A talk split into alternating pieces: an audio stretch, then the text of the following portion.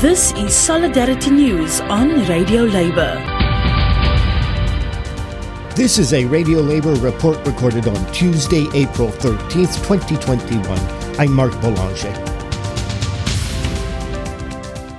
In many countries, the pandemic has shown that the privatization of public services in the past few decades has weakened the ability of governments to serve and protect their citizens. But now, there are indications that public bodies, such as municipalities, are taking back previously outsourced services. It's being called remunicipalization or insourcing.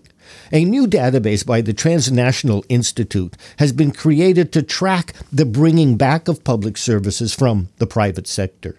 The need for a database was addressed in a webinar recently by Daria Cibrario, the local and regional government officer for Public Services International, the PSI the public futures database. It is indeed a milestone also from the perspective uh, of our organization, Public Services International, which for those who are not familiar with it is the global trade union federation representing public service workers. We represent 700 workers organizations, which bring the voice of 30 million women and men who daily deliver public services in 154 countries, including in the services and utilities, many of which you see on this database.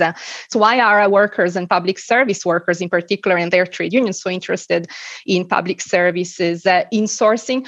Well, for uh, many reasons. First of all, because working in public services is not just any job, it carries an ethos and a responsibility to the community. And it's been over 20 years that public service workers and their unions are denouncing the ravages socially and economically, but also environmentally of the marketization of services that have been privatized or uh, have undergone PPPs. But also because workers are the collective actor which is entrenched in the service which undergoes the transition from private to public and therefore is a key actor to take into account to ensure that uh, remunicipalization is successful.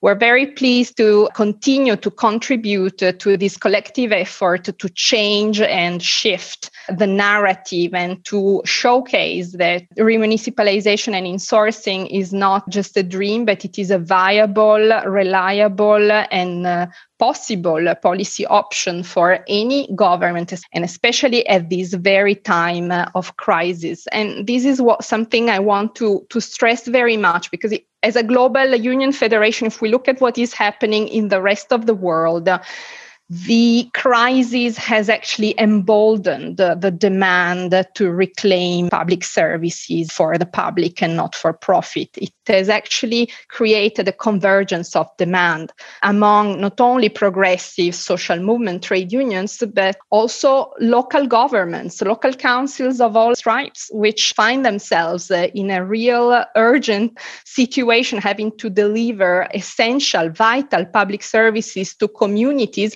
and being defunded, not having enough powers, not having enough staff, and actually having sometimes to cut stuff at the very moment where the services they can provide are actually life saving.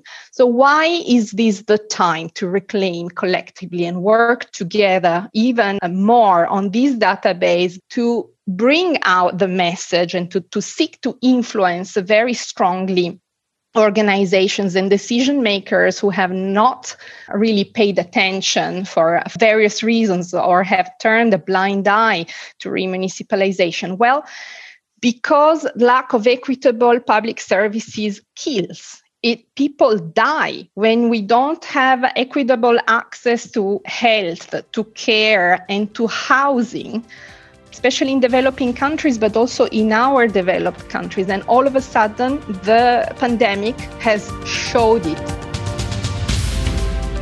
And that's it. International labor news you can use. You can find our features and daily newscasts at radiolabour.net. Follow us on Twitter at radiolabor.